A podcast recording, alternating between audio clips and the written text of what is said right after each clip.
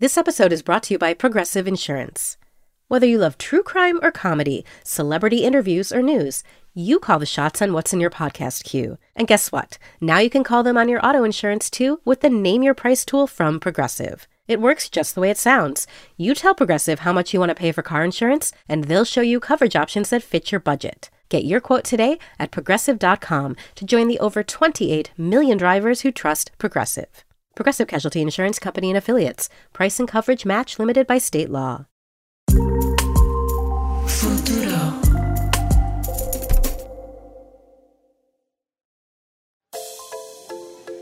It's like uh, just past 10:30, and the the vibe is just picking up here at the club. And I'm watching as people are coming in, and it's really a mixture. I'm in Williston, North Dakota, with Latino USA producer Reynaldo Leaños Jr. You've got like a lot of Latin American Latina women who are coming in. We're sitting in a big but cozy booth at a restaurant with an interesting name. It's called Senor Egg. The restaurant is closed now. They've moved the tables out of the way, and the space is now turned into a club. Tonight, it's Latino night. There was nothing like this in Williston last time. And and I can tell this place is going to be popping in a matter of minutes. I first went to North Dakota about a decade ago. I was here reporting on the beginnings of the oil boom in the western part of the state and its impact on the Fort Berthold Reservation. Back then, North Dakota was in the middle of a lot of change. In terms of Latinos and Latinas, well, you might see one here or there, but tonight in Williston, there are a lot of them. I'm looking around this restaurant turned club, and there are Dominican servers, there's a young Mexican DJ, there are couples, Latinos with white women, a queer couple. It's a really interesting vibe. The oil boom has lured thousands of Latinos into this region in recent years. The owner of this restaurant slash disco is David Garcia Ocampo. He's originally from Mexico. Everyone has a dream. My dream was like to own a restaurant. Would it be here? No, it wasn't the idea. As a teenager, David lived in Arizona, and there he worked in restaurants. He washed dishes, he cooked, then he was a manager. In 2013, David moved to Williston to open a restaurant. He spent several years here in Williston. But then he decided he wanted to do something different, something on his own for his community. And that's why he opened Senor Egg in 2021. Here we serve breakfast, lunch, and dinner. So we mix it a little bit Mexican food and uh, American food. The Latinos and Latinas that started coming to his restaurant told David they wanted a space where they could come together and organize events like a Latino night where dancing would be the main thing. I was like, all right, let's give it a try. Like, we didn't advertise it, and that was like Friday. All right, we decided to do it. Let's do it tomorrow. And people show up like crazy. It's a small town. The word is spread out like crazy. We had like over 100 people in here. and it just grew from there. The second time, we had like 160 people in here. There was a line at the door, people trying to come in. Tonight, David is expecting a pretty good turnout. There's no doubt that Latinos and Latinas have changed and are changing the face of North Dakota. But living in North Dakota isn't easy. It's not for the faint of heart. The freezing winters, the hard working conditions, the dark, dark nights. So it begs the question why are so many Latinos and Latinas coming to North Dakota? And how has that growth been received? The answer, as always, is complicated. From Futuro Media and PRX, it's Latino USA. I'm Maria Hinojosa. Today, ever since the oil. A look at North Dakota's oil and population boom and the big role Latinos play in both of them. This is part one.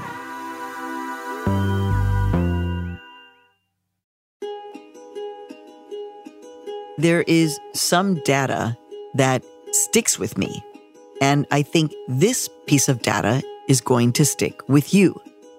Because North Dakota saw an almost 150% growth rate of Latinos and Latinas between the years of 2010 and 2020.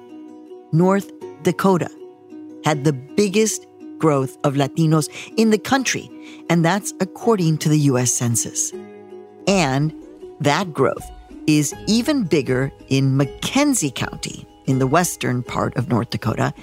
And that's where producer Reynaldo Leaños Jr. and I were reporting this summer. What's driving this huge Latino population growth is an oil boom that started around 2008, turning North Dakota into the third biggest oil producer in the country. Welcome to North Dakota, the state the recession forgot. The industry came here and the politicians opened the doors wide open and said, Come on in, and you just make us rich. And that's what's happened, of course. Here in North Dakota, oil touches everything. The oil and gas industry has created tens of thousands of well paying jobs, and it generates billions of dollars every year in North Dakota. But with oil, often there comes controversy. Among some communities, the extraction method, known as fracking, is considered deeply destructive, especially among environmentalists and Native American communities. And this is land that they've been living on since time immemorial. Tonight, police moving in, forcibly arresting the remaining pipeline protesters in North Dakota. A U.S. District Court on Monday ruled the Dakota Access Pipeline must shut down within 30 days. So, in this episode, we take a deeper look at the tensions around this all powerful industry and next week, we're going to get to know who are the Latinos and Latinas driving this demographic shift in North Dakota and what challenges they face when trying to build a new community here. But first, we actually want to talk about politics. Yes, because the midterms are coming up, but also because during our summer reporting in McKenzie County, we noticed a very clear trend we met a lot of Latinos and Latinas who work in the oil and gas industry and who have become Republican in recent years. This morning, when we headed out of our hotel and the sun was rising and the sky was pink and never ending, there were a lot of trucks on the road already, but there was a kind of quiet and then when we pulled into a kind of nondescript parking lot, pretty industrial, right in front of us on a little piece of grass, there were bunnies jumping around. This city, Williston, has a population of about 32,000 people, and it's near the northern border of McKenzie County. I first came to Williston a decade ago, and Williston itself has changed a lot. It was basically a town that there was just one main road with a strip mall, series of fast food places and hotels and such. But this town has grown and it's played a huge role in the oil boom, which means that there are a lot of Latinos and Latinas here. And where we are this morning is in front of this industrial building. It's kind of nondescript. But we're meeting a young man here. His name is Andres Murillo. He's 20 years old. He looks a little bit like a slim and much younger Michael Moore, and he builds pumps for oil rigs. I'm from California. Mm-hmm. I was born over there, but I both my parents are Mexican. Andres moved to North Dakota three years ago when he was just 17. Well, my brother was living here at the time, so I moved over here uh, during my last semester of high school. And then that's when I went to college right after that because they gave me a two year scholarship in Williston State College. And then I kind of dropped out after that and just kind of jumped from job to job, but I ended up landing this job pretty fairly easy. Andres says the money here has been really good for him. Like financially, I'm doing well. Um, I don't feel like I've been on the verge of not having enough compared to back home. Did you feel like your parents were always a little bit like, mm, apretado, it's a little tight? It's Yeah, definitely. You don't feel that. Here, I've never felt that way compared to when I would live back home with my parents.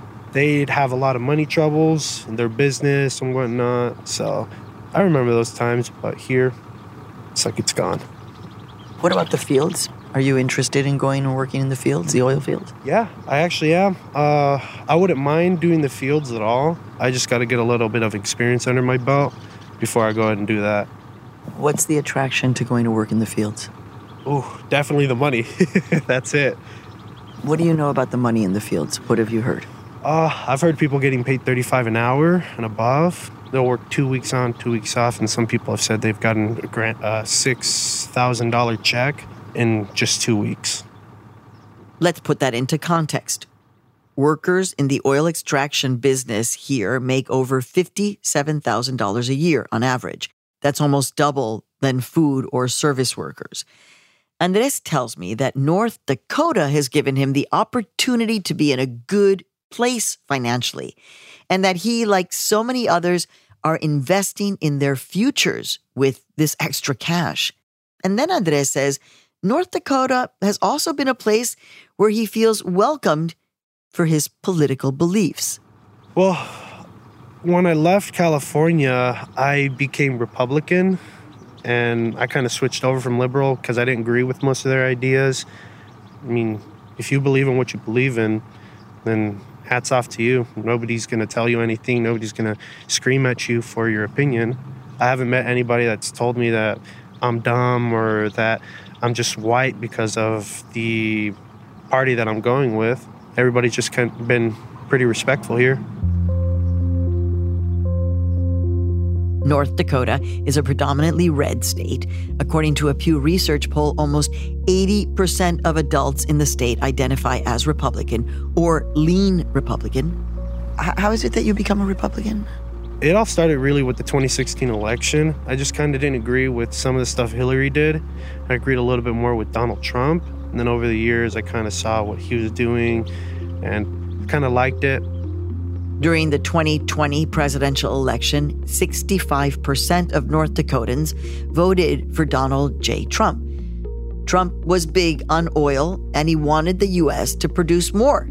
He was also pro fracking, the aggressive extraction method that has made the oil boom in North Dakota possible. Trump made a stop in Fargo, North Dakota in 2018. In a few moments, I will sign two groundbreaking executive orders to continue the revival of the American energy industry and jobs. During his presidency, Trump rolled back regulations on the oil and gas industry and signed executive orders that sped up drilling projects across the country. Trump rescinded water pollution regulations for fracking on both Native American and federal lands and he limited states' abilities to block oil, gas, and other energy projects. Things haven't changed much under President Joe Biden either, despite his environmental agenda and his push for green energy. In fact, the Biden administration has surpassed Trump in issuing drilling permits on public land. Earlier this year, the administration also resumed oil drilling on federal land, something Biden said he wouldn't do while he was on the campaign trail. But Trump's positions on oil were not the only thing that drew Andres to support him. So you believe that there should be a wall built yeah. to keep Mexicans and other Latino and Latino Americans out? I mean, there should be a process. I feel like it should be kind of reformed more so because I have seen that legal process not really work. Sometimes it'll take years before somebody can even come over from Mexico to the US. I feel like that should be reformed. I do feel like the wall should be built, but I also feel like there could be a difference in how people can get their citizenship here.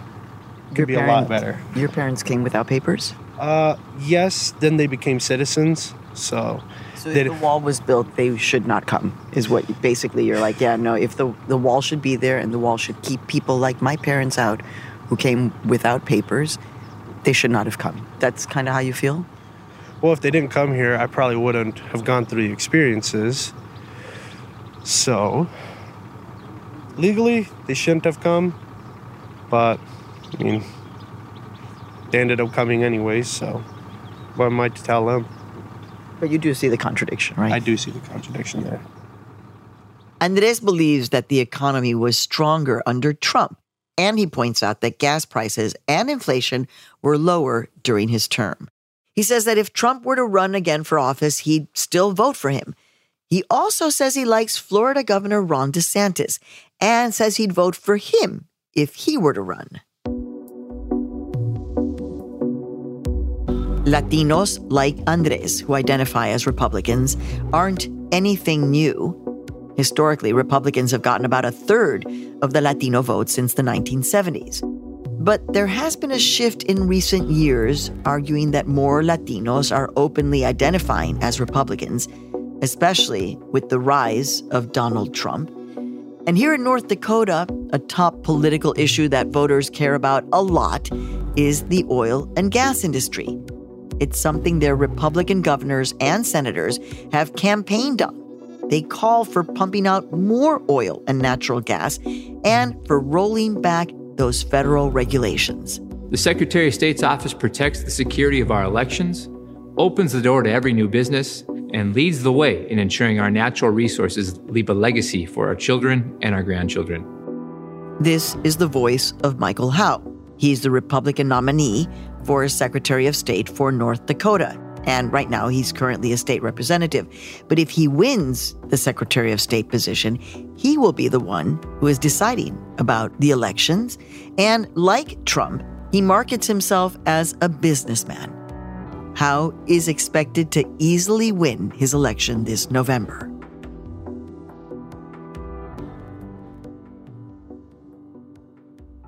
The hotel lobby where Reynaldo Leaños Jr., my producer, and I are staying in central Williston, it's a little bit empty because it's the middle of the afternoon here. But in the background, they've got Fox News 24 7. You see a lot of workers around here, a lot of people who look like they're involved in the oil business. And in fact, we're here to meet somebody who's part of that business. Her name is Marina Carrillo, and she pulls out a map and she spreads it over a table here. And she's, well, terribly excited to show us what's on this map. So all the lines that you see on the on here are pipelines, but some are by by commodity. Some are CO2, some are crude oil, gas, um, hydrocarbon, water, and natural gas. Seeing this map was incredibly revealing to me the map displays exactly where different extractions are taking place here in North Dakota, and, well, it's kind of everywhere. I could just look at this for the longest time because it really goes to show what is happening mostly underground. Yes. I mean, it's just the part of this land that has not been touched by oil. You can find that easier than everything else that has been touched by oil because it's just covered with like little symbols for some kind of drilling. The thing is, you don't see what's happening in terms of the oil because it's happening underground, a lot of it. In fact, it's estimated that more than 16,000 wells have been drilled in western North Dakota since the oil boom started. Where you see more drilling is where the more Hispanics are. Marina is petite. She's got dark black curly hair with a really big smile and very energetic. She's originally from Mexico and she's worked in the oil and gas industry for about seven years. And part of Marina's job is recruiting people to work in this industry. And most of those are Latinos and Latinas. But in recent weeks, there's been a workforce problem. The industry in North Dakota has had trouble recruiting people to work, and this has stalled the deploying of more drilling rigs across the state. And the thing is, is that oil jobs and demographic growth go hand in hand here in North Dakota. And Marina is part of this changing landscape. But for us, the best place to see this reality playing out is where the oil wells actually are. So, coming up on Latino USA, we head to the rigs with Marina to see how oil and gas are extracted and also who benefits from it. Stay with us, no te vayas.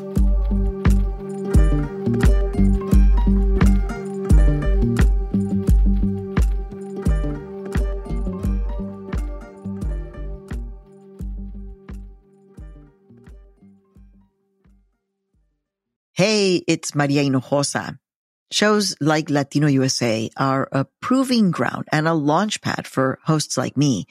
And you know, Latino USA literally changed my life. It's thanks to public radio stations that this podcast is here for you in its current form.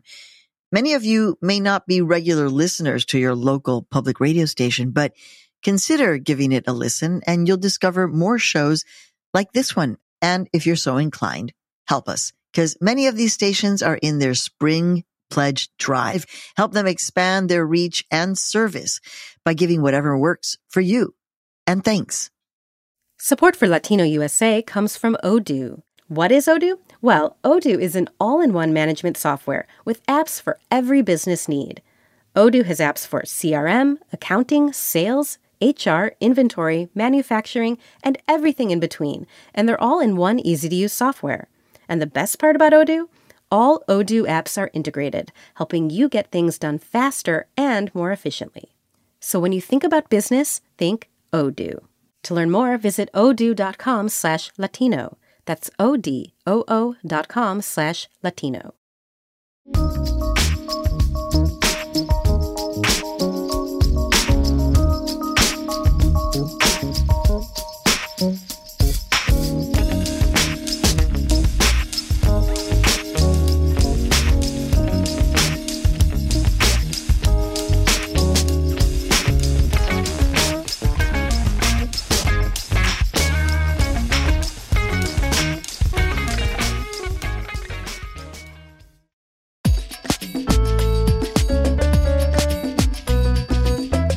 Hey, we're back. And when we left off, we had just met Marina Carrillo. She's a recruiter for the oil and gas industry. She's originally from Chihuahua, Mexico. And she's really proud to be working in the oil and gas industry. So she's going to take us now on what she calls a jobs tour in Williston and the plan is for us to see firsthand the many layers of the oil and gas industry and all of the different jobs Latinos and Latinas are performing within this sector. All right, let's get back to the story.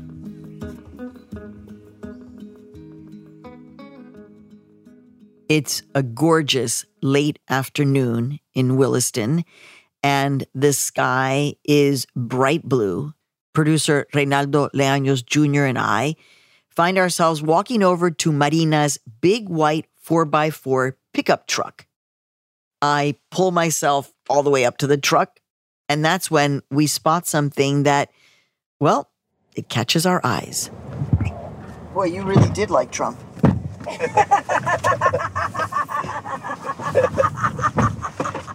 On the floor in the back seat of her truck is a big black floor mat. It reads Trump 2020, keep America great. You're not, you're not hiding your politics, Mujer. No. wow, okay, that's very interesting. So, una mexicana who likes Trump. Sí, aquí hay muchos, ¿eh? I'm sure. Hay muchos. Y los cubanos, oh, esos se apasionan. Marina identifies as a Republican. It's not clear how many Latinos here in North Dakota actually identify as Republican, but there has been an increase in votes for Republican candidates since 2008. You are unabashedly a Trump supporter. Yes. And and it, you have no problem being a Mexican-born immigrant Trump supporter. No, no, I don't. I don't have a problem with that. And that's all because of his position on oil. Not not just that, but I'm one of those persons that uh, I like things to be said straightforward and I don't like politicians. and you don't think that Trump is a politician? Not as much. not as much. He's a businessman. And you think that that helps you in terms of kind of being in the vibe of North Dakota? The fact that you're a Trump supporter makes it a little bit easier? Uh, maybe if I would have been another place, I would have been more influenced by, by other ideologies. But I know myself as well because my parents were really upset about that. So your parents were a little freaked out the, about the fact that you were supporting Trump. Is that? Yes, and and until after I told them that, just take away the feelings and what you actually think of that emotion. Then you get you're gonna see what I'm seeing, and it took them a long time, but now then they understand. We're driving along a main road, and we pull off to the side of the road, and there is this huge towering rig. The metal rig is over 100 feet tall. It's got men walking around. There's movement. It looks big and kind of menacing and kind of permanent. And this rig is set up to drill and look for oil. As many as 1 million barrels of oil are being extracted from North Dakota's ground every single day. The rig shoots up into the clear blue sky. And there's also this pretty consistent soft hum coming from this rig. You can hear it in the quiet North Dakotan landscape. Now, there's the rig, but there's also portable trailers driving up and down this dirt road here.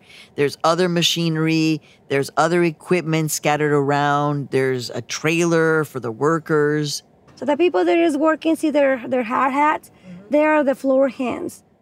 Marina tells us that companies need to follow government requirements and regulations when they want to search and extract oil and gas, as well as safety and environmental protocols. Can I ask you? So I see several men working. Uh, about how much are they getting paid? Just a, a roundabout. Well, um, I think some depends on the company, but uh, they start about thirty on the thirties, uh, go to after the forties or fifties an hour. Um, most of the companies do rotations because they do not stop. They work twenty four seven, meaning they rotate the crews. So uh, they're on like two weeks on, two weeks off on that uh, morning or night shift. So they work 12 hours. So after the 40 hours, they get paid the overtime. But before any of this labor intensive work can start, companies need to find out who owns the land they want to drill on because there's money involved. So um, just just by looking at the land, I can tell that this uh, this rig is set up in a, in a private property. If someone agrees to work with these extraction companies, they get compensated for the use of their land. They usually sign leases and get royalties, sometimes in big amounts. They tend to get around 20% of the earnings. Those who benefit from these deals with oil and gas companies can be people who are private owners. But there's also the federal and state government, and there are also wells on indigenous communities. I can just set up a rig wherever I want to. So, how long do you think this rig has been up? Um, I'll say uh, about three, three, four days. What? Yeah, they move really fast. And how long will it stay up? Marina says it varies. Sometimes a rig will be in use for several days or even a couple of weeks. It comes down to whether there's, in fact, oil underground, and if there is, how big that reserve is. After the drilling, the rig will be replaced with other machinery to extract the oil or natural gas from the ground. This is also a pretty short lived process, no longer than just a few weeks.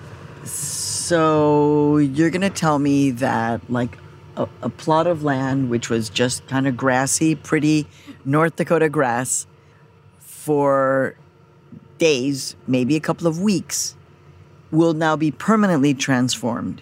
Yes. Because of the oil.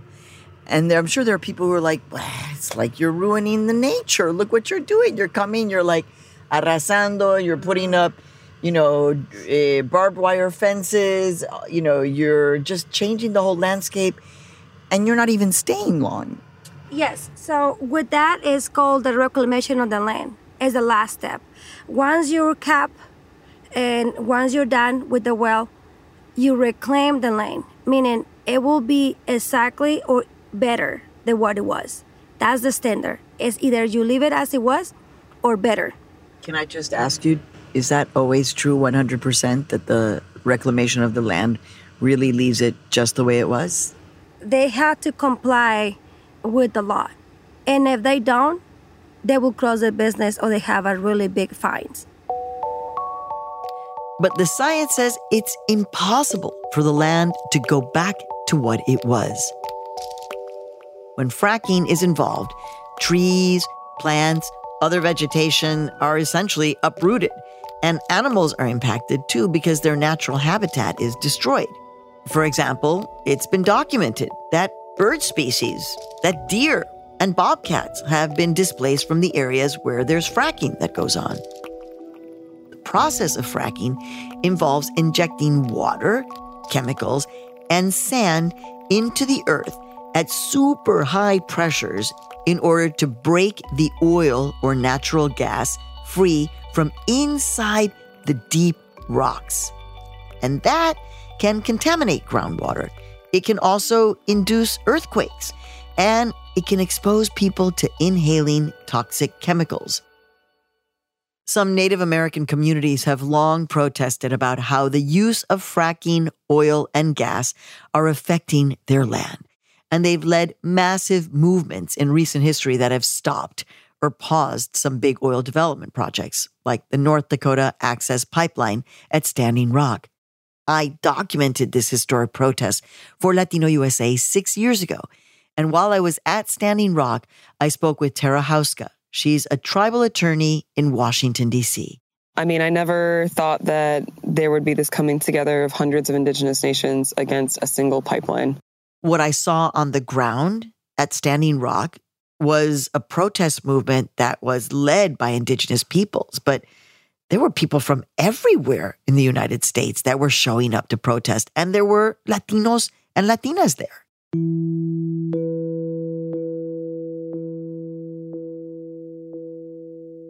back to Marina and our tour showing us all of the jobs that are available for Latinos and Latinas to take in the oil and gas industry, we sit down now to talk with Marina about the tensions with the Native American communities nearby. What do you say to critics who say, you're just here for the work? You're not thinking about the long term, the, the long term in the land. What do you say to them? the majority of, of them obviously they care about they, they care about the land and then they care about their, their future and what are they going to give to the future generations not just around here but the, around the globe and, and obviously we can all sympathize with that however they understand and they know the need for them to provide for their kids as well how do you respond to critics who are native american who say hey what are you doing? Too many, too fast. And on the other side, you're depleting Mother Earth. Uh-huh. And we can't, we have to protect her. So what do you say to those? I don't know, God or Mother Earth, I don't know how do you want to call it, and how the concentration of the majority of the, of the reservoir that is uh, uh, economically feasible for them to produce is in the reservation. I, I found that ironic, and I think they're having the last laugh. Marina has very strong feelings about the oil and gas industry. And then she tells me it's not just about the industry. There's something very personal about what this place, this moment in her life represents. She tells me that she lived in Missouri before moving to North Dakota in 2009 with her husband, who she tells me was abusive at the time. Marina says it was because of the economic opportunities that she found in North Dakota, and especially in the oil industry, that she was able to leave her husband, be safe, and provide for her three children on her own. It took me a lot of time, but only because of North Dakota, it, it helped me. I gained my freedom in North Dakota.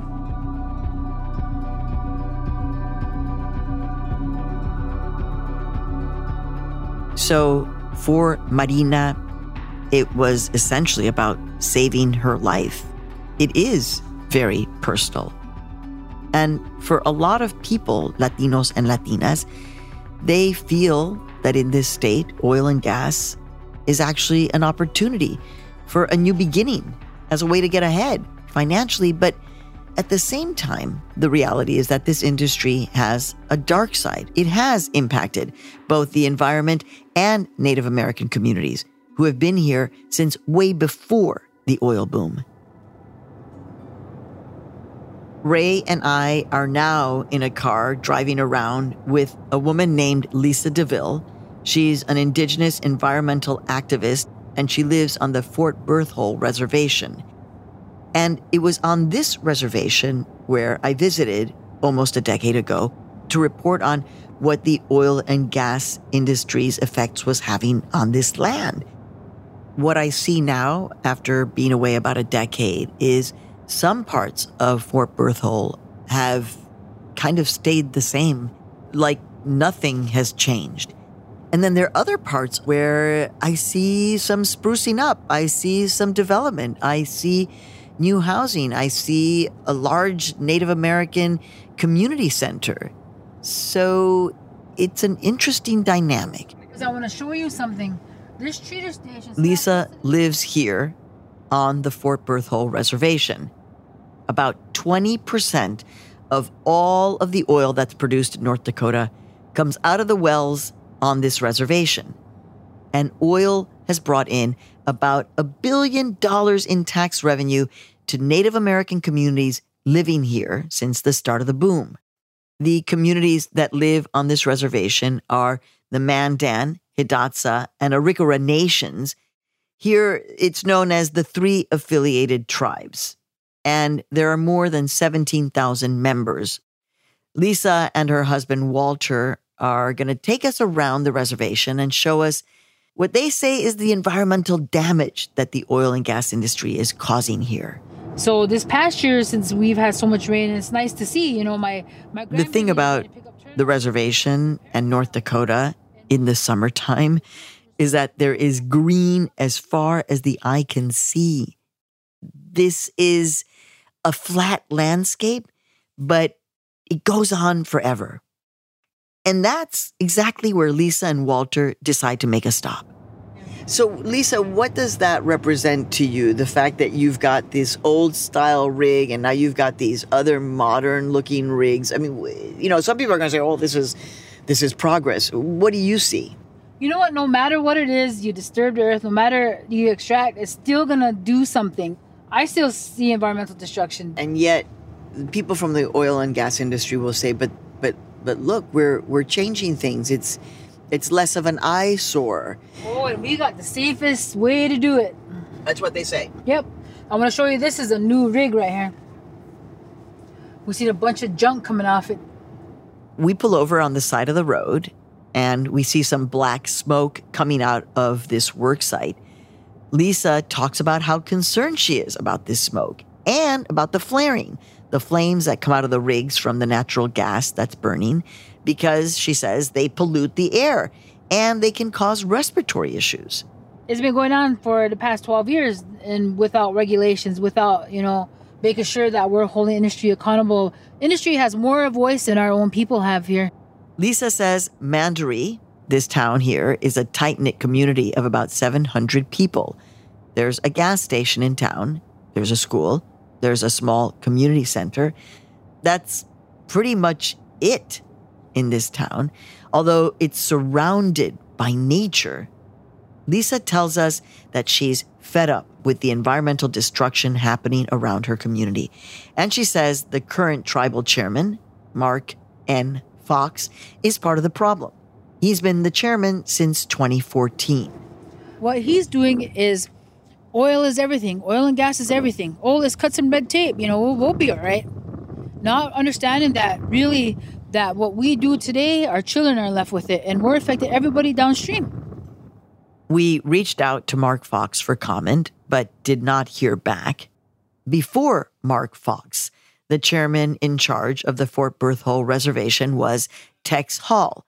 I met Tex Hall about a decade ago when I was here reporting for my PBS show called America by the Numbers.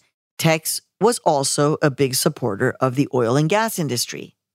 This is from when I spoke to Tex Hall for my documentary in the year 2014. Our land has been stolen, treaties broken, we had alcoholism, unemployment, poverty. We've had some bad things in our past. Now we got another chance. The creators give us a blessing. More than 1,200 wells are pumping over 295,000 barrels of oil per day, almost a third of North Dakota's total production. Four years ago, the tribe was $125 million in debt. Today, with the money received from its wells, the tribe is debt free. Shortly after my visit, those years ago, Tex Hall was put under an investigation by the tribal council, and he lost his reelection bid for tribal chairman. Lisa has been raising awareness of the dangers of fracking for a while now. She's written op eds, she's spoken on panels, and she ran for local office on the state level of North Dakota back in 2020. She lost. Her Republican challenger won almost 70% of the vote. We used to be able to come down here and pick Juneberries, plums, choke cherries. To do all that all the way through my grandmother's land on this side, all the way through my husband's land on the other side. We stand and survey the land that goes on forever, the different colored grasses. And Lisa talks about growing up with this land, taking care of it, being fed by it. She talks about the memories of those times that she spent out here with her grandmother. When you say that you used to be able to pick everywhere, is it are you saying that you can't do that now? We just it's hard to find. Yeah, a lot of it's hard to find. It's not like how it used to be plums. You used to just go and pick them right off the tree. Can't do that anymore. She says her grandmother used to tell her that one day people would come onto their land and destroy it. And my grandmother's the one that told me that this was going to be here one time. If you don't get your education, you're not going to know what it is that you're signing or what you're reading. And that's exactly what happened to Lisa's grandmother. Lisa says people from an oil company showed up at her grandmother's door back in 2008.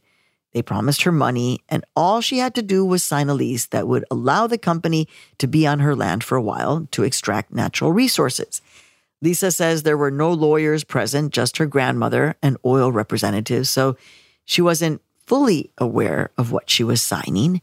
Lisa says her grandmother struggled with what to do, but she ultimately signed because she hoped the money might help her family. And it did. Lisa says this happened across the reservation, and many people signed because they wanted to better their economic prospects for generations to come. In fact, Lisa and her husband Walter also lease some of their land to the oil and gas industry, and they also get paid for that.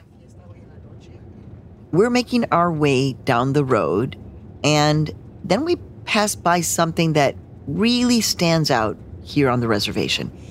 It's a massive, new, big two story building. I mean, big.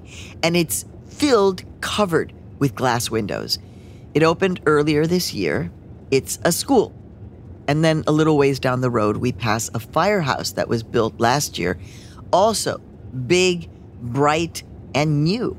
Everybody wanted a fire hall, you know, that was the most important need here in Mandaree. Because of that, we were having all these fires from oil and gas, and it was taking a whole hour and a half for them to get to the fire from like 30 minutes away, all the surrounding communities.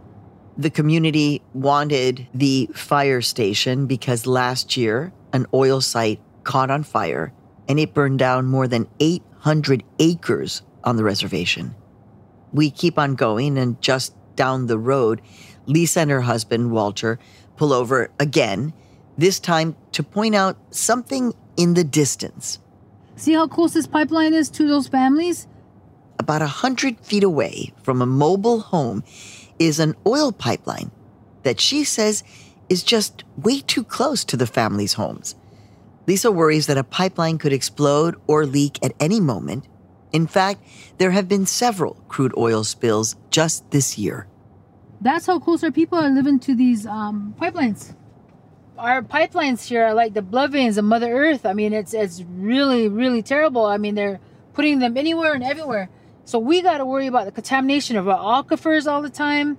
Lisa says for her community of Mandan people, water is life.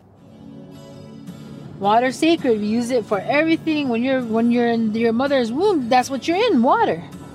So I mean, where do, where are we going wrong? It's because money is replacing our identity. Coming up on Latino USA, we continue our toxic tour with Lisa, and we hear about how she's trying to bring change to her community. Stay with us, no te vayas.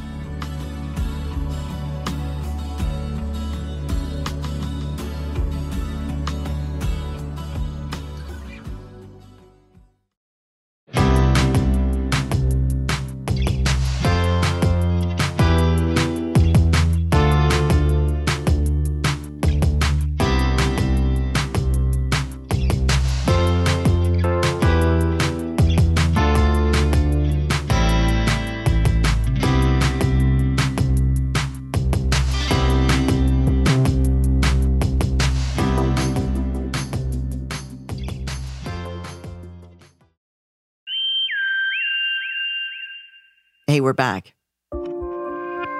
Before the break, we met up with Lisa DeVille, an Indigenous environmental activist. She's taking us around the Fort Berthold Reservation to see some of the environmental impact that the oil and gas industry is having on her community. Okay, let's get back to the story. We're in Lisa and her husband Walter's pickup truck, and we're driving slowly through the reservation, just taking in all of the amazing nature.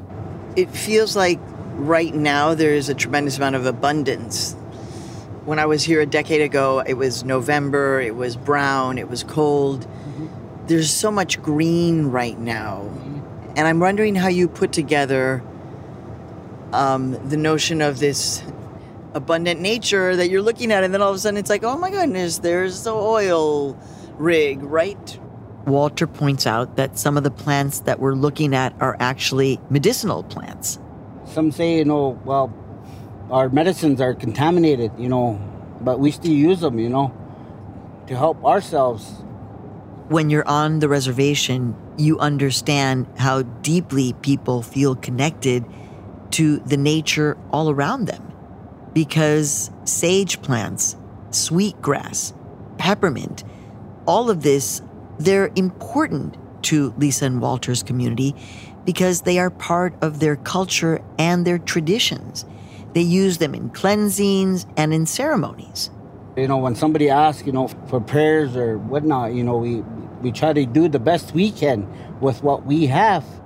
There's also a lot of livestock everywhere you look. Like there's like what, 50 cows were there and a stone's throw literally, I don't know, three, four, or five blocks long with right? there, there's there's a flare there's towers there's drilling and it's just like ah they're drinking water. A stone's throw you know i mean you you just have to ask the question right? With every flare, with every leak, with every venting, we are contributing to climate change and global warming. So that's the reason why we're having more severe acti- um, weather activity. I mean, the flooding all around, the severe heat.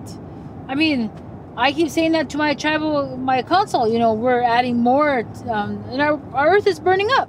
the oil and gas industry itself, as well as all of the gases that come out of our cars and factories and so many other places, account for more than 40% of greenhouse gas emissions on a global scale.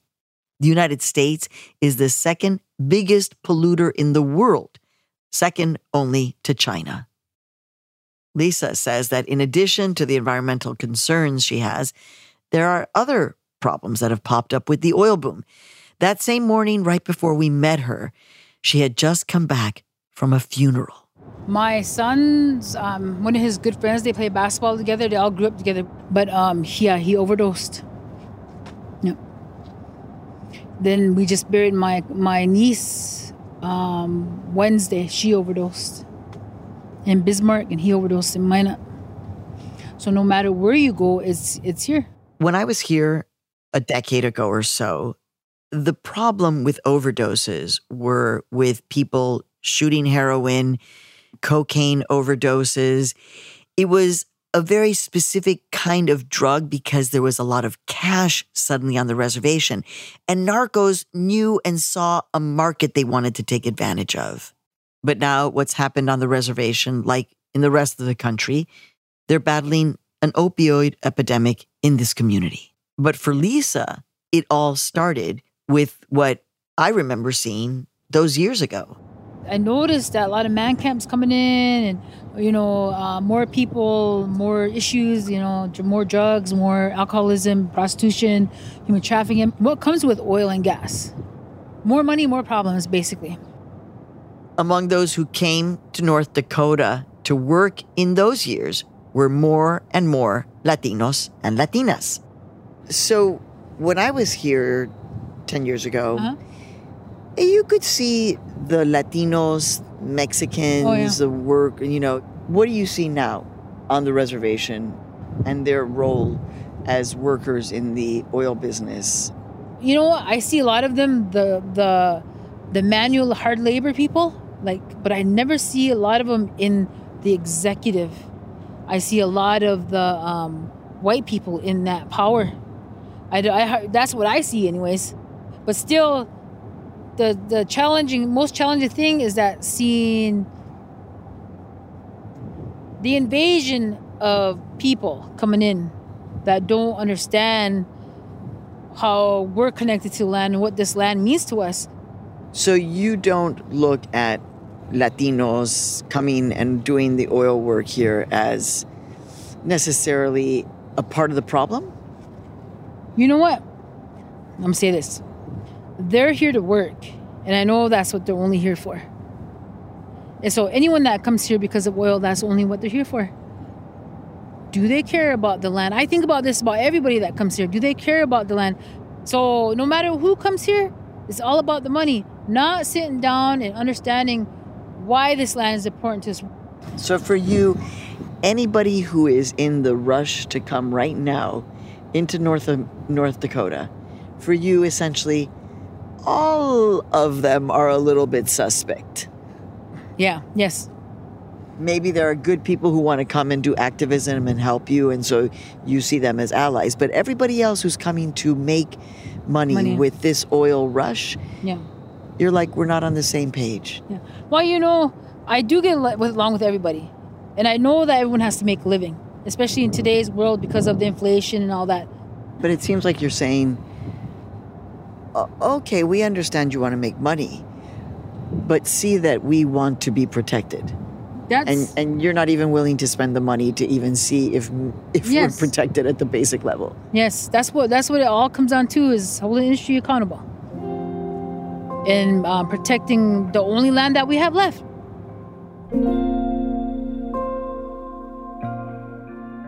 We are winding up our afternoon on the reservation Lisa and her husband Walter know the final spot that they want to take us on this toxic tour. You want to go down there? Do you want to go down there? We park, and there's a hill that's very steep and it goes down very quickly. And I need to go change my shoes because now I realize I've got to go down that hill with my producer Ray following Lisa. So right now, where are we where are we headed right now? Right now, we're on a location of where the one million gallon brine spill happened back in 2014, and where the where it spilled is down this hill here. One of the things people here fear the most is a leak, a pipeline leak. In fact, there was a leak of more than a million gallons of salt water while they were drilling here it destroyed any vegetation that it touched, and the cleanup effort took weeks. We're walking down this rocky path, trying to not lose our balance, trying to get to the foot of the hill.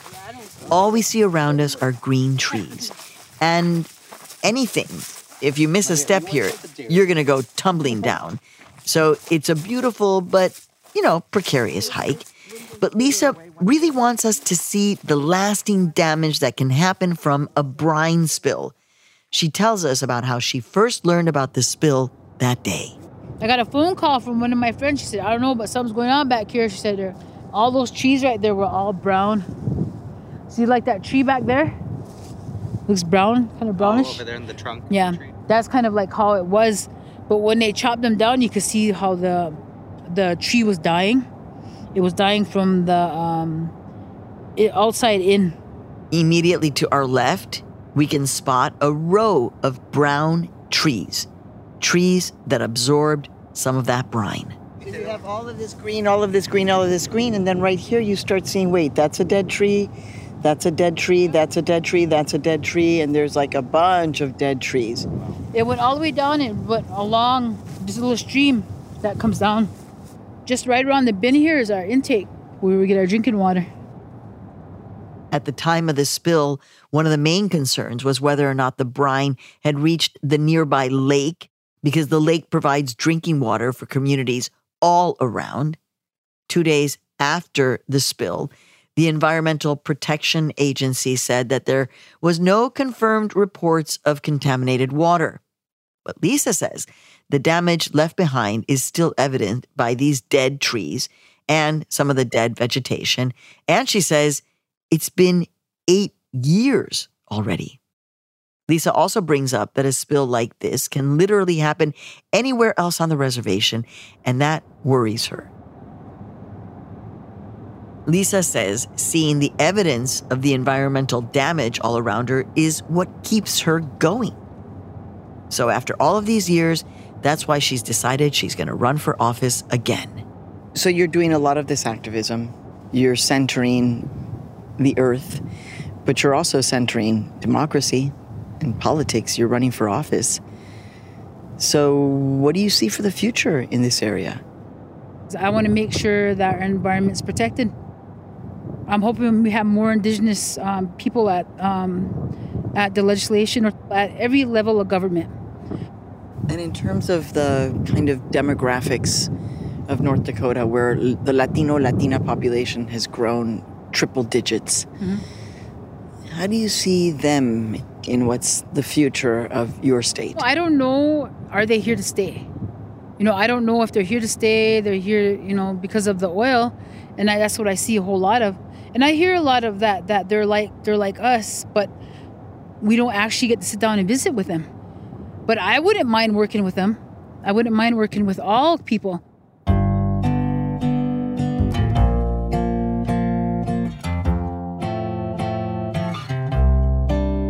Lisa raises a pretty important and central question Are Latinos and Latinas planning to stay in North Dakota? And, well, it's a difficult question. There's no real easy answer. What we do know is that the oil industry offers well paying jobs, it offers an opportunity to build a better future. It's also a place where conservative Latinos say they feel welcome. But working in the oil and gas industry is hard. The winters here are frigid, to say the least. So, some Latinos, like Miguel Castillo Perez, say they can't actually wait to leave. Sadly, he says, the industry, though, feels like a trap. Dice, no, ya nomás este año, el otro, y así te vas y te vas. Y cuando menos recuerdas, mira, ya me pasaron 12 años. But other Latinos are calling North Dakota home, and they're committed to becoming a part of the social fabric of this state that's growing at the fastest pace in the entire country. Latinas like Yolanda Rojas.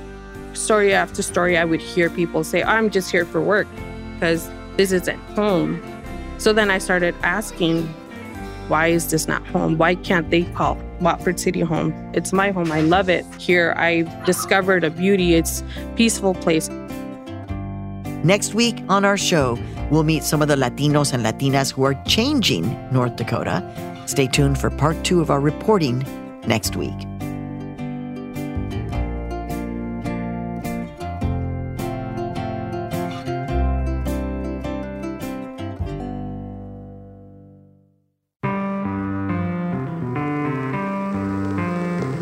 This episode was produced by Reynaldo Leaños Jr. and edited by Marta Martinez. It was mixed by Rosana Caban. Research and fact checking for this episode by Elizabeth Lowenthal Torres. The Latino USA team includes Andrea Lopez Cruzado, Daisy Contreras, Mike Sargent, Julieta Martinelli, Victoria Estrada, Alejandra Salazar, Patricia Sulbarán, and Julia Rocha, with help from Raul Perez. Our editorial director is Fernanda Santos. Our director of engineering is Stephanie Lebow. Our senior engineer is Julia Caruso. Our associate engineers are Gabriela Baez and JJ Carubin. Our marketing manager is Luis Luna. Listen to all of our Latino USA podcast episodes on Amazon Music. Our theme music was composed by Xenia Rubinos. I'm your host and executive producer, Maria Hinojosa. Join us again on our next episode. In the meantime, look for us on your social media and remember, no te vayas. Ciao. Latino USA is made possible in part by the John D. and Catherine T. MacArthur Foundation, the Ford Foundation, working with visionaries on the front lines of social change worldwide and Hispanics in Philanthropy. Wow, 50 cows. Oh my God, I'm so New York. I've never seen 50 cows. Not in Manhattan. Let's bring 50 cows to Manhattan. 50 cows to Manhattan. All right.